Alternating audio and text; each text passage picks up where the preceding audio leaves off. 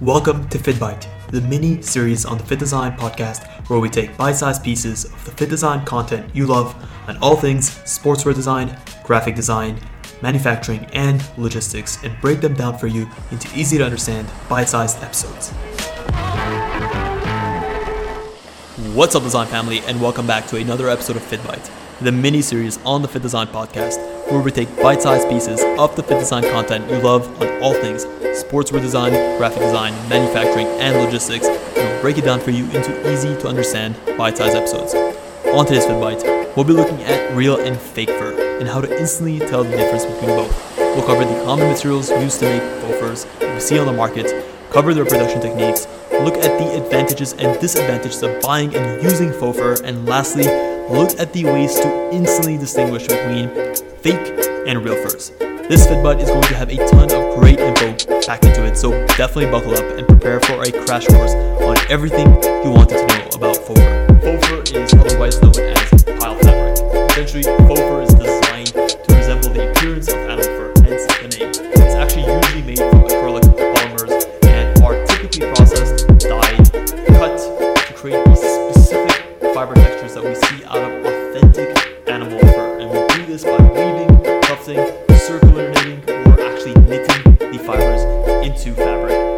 essentially how we create this fur element and how we tie it down to fabric that can then be used into a finished garment or product. And now that we actually understand what faux fur is, let's look at some of the common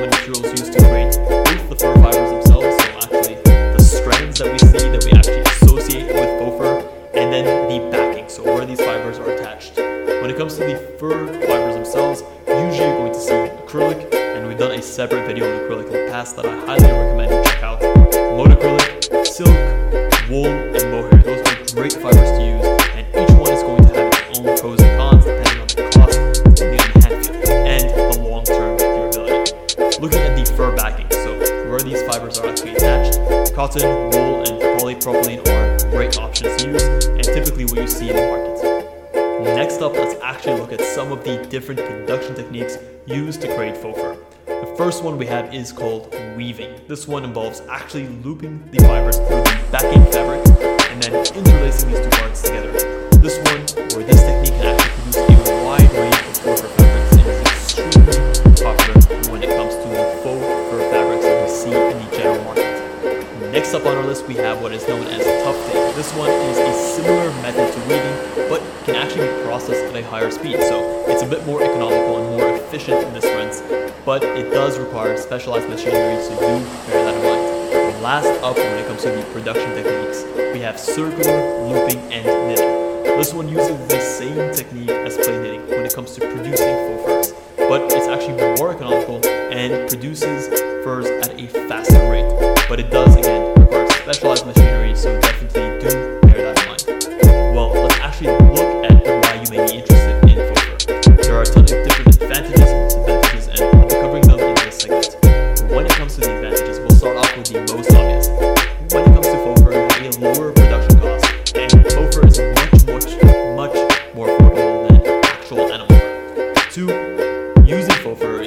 traditionally considered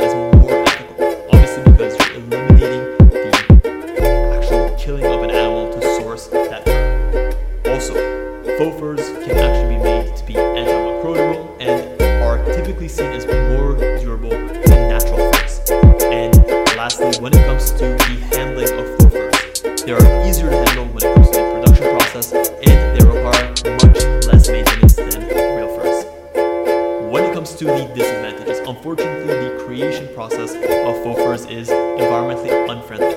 Also, the materials that we typically see used to create both the fur parts and the backing parts of faux furs are also non-biodegradable, so that also adds to the lack of environmental friendliness. Also, the performance aspect of faux furs is known to be much, much less than that of actual furs. They're less insulating and less breathable than real furs. Now to round out this episode, what are the ways to actually distinguish between real fur and faux fur? There are four key categories that you actually need to look at, and this makes it in- instantly distinguishable between the fact that you're getting real fur or you're getting something that is the faux fur variant. First one is going to be the burn test. Second, we're going to look at the construction. Then we'll evaluate the tips and fibers, so getting up close and personal with them. And lastly, we'll conduct what is known as a pin test. First, let's look at the burn test. This involves just taking a simple flame and react the way you expect. You're going to singe and burn the hair, and you're going to have this burnt hair smell that we're pretty much all familiar with, especially if you've ever used a dry, a dryer or a straightener on your hair. This is something you're familiar with. Faux fur, on the other hand, is going to melt and smell like burnt plastic. Next up, we have the construction. With animal fur, you're going to have something that is skin based. Again, this is based on an actual real world animal skin.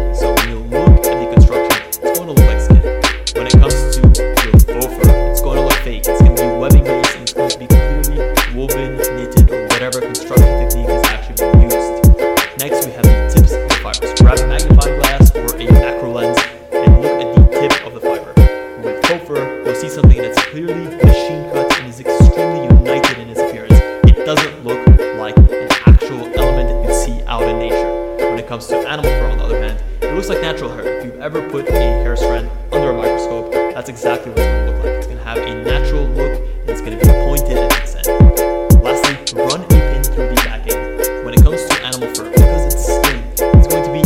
pass through with no interruptions. When it comes to fur, you're going to be dealing with a thicker material and one that has more structural rigidity. So it's going to be much tougher to pass a pin through the backing of fur. Essentially, that's the way to tell the difference between both, and it's really not that difficult to tell. So next time you're out, definitely give these techniques a try. Well, guys, that is it. That is a wrap on this FittBite on all things you want to know about faux fur. Again, to quickly recap, we looked at what faux fur actually is. We looked at the common materials used to make both parts of faux fur, the fibers and the backing. We looked at their production techniques, the advantages and disadvantages of buying faux fur, and lastly, I gave you guys my tips and tricks in terms of how to distinguish between real animal fur and faux fur. Guys, if you enjoyed this FittBite want to see others like this, consider subscribing to this podcast playlist, whether you're listening on Spotify or on Apple Music.